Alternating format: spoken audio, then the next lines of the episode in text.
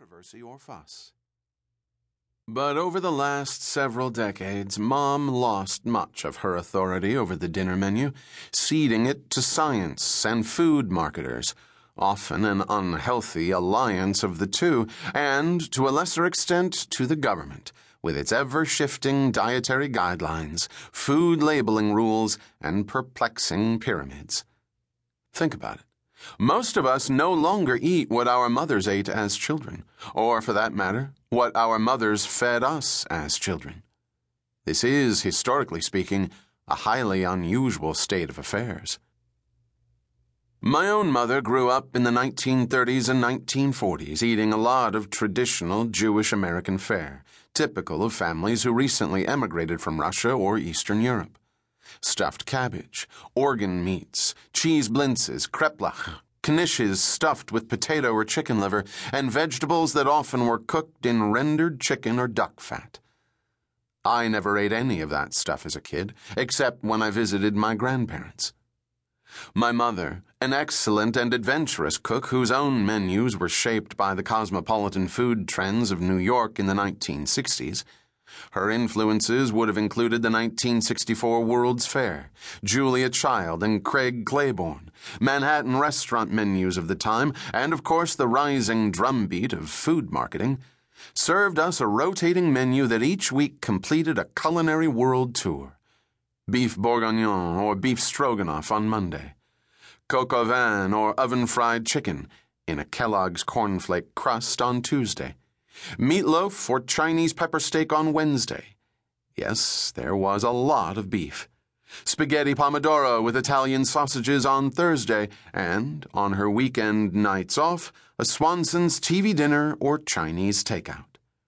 She cooked with Crisco or Wesson oil rather than chicken or duck fat, and used margarine rather than butter because she'd absorbed the nutritional orthodoxy of the time, which held that these more up to date fats were better for our health. Oops.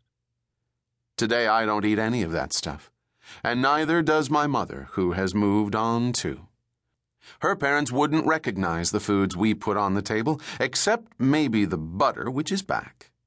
Today in America, the culture of food is changing more than once a generation, which is historically unprecedented and dizzying. What is driving such relentless change in the American diet? One force is a $32 billion food marketing machine that thrives on change for its own sake.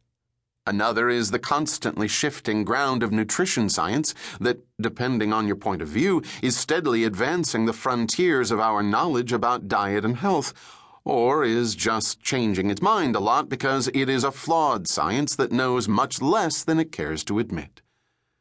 Part of what drove my grandparents' food culture from the American table was official scientific opinion, which beginning in the 1960s decided that animal fat was a deadly substance. And then there were the food manufacturers, which stood to make very little money from my grandmother's cooking because she was doing so much of it from scratch, including rendering her own cooking fats. Amplifying the latest science, they managed to sell her daughter on the virtues of hydrogenated vegetable oils, the ones that we are now learning may be, well, the deadly substance.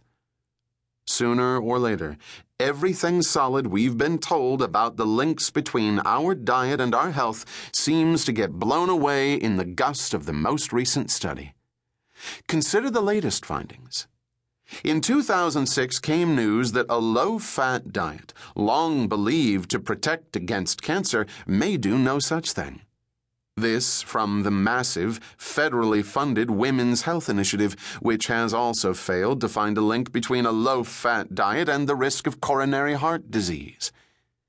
Indeed, the whole nutritional orthodoxy around dietary fat appears to be crumbling, as we will see. In 2005, we learned that dietary fiber might not, as we'd been confidently told for years, help prevent colorectal cancers and heart disease. And then, in the fall of 2006, two prestigious studies on omega 3 fats published at the same time came to strikingly different conclusions. While the National Institutes of Medicine found little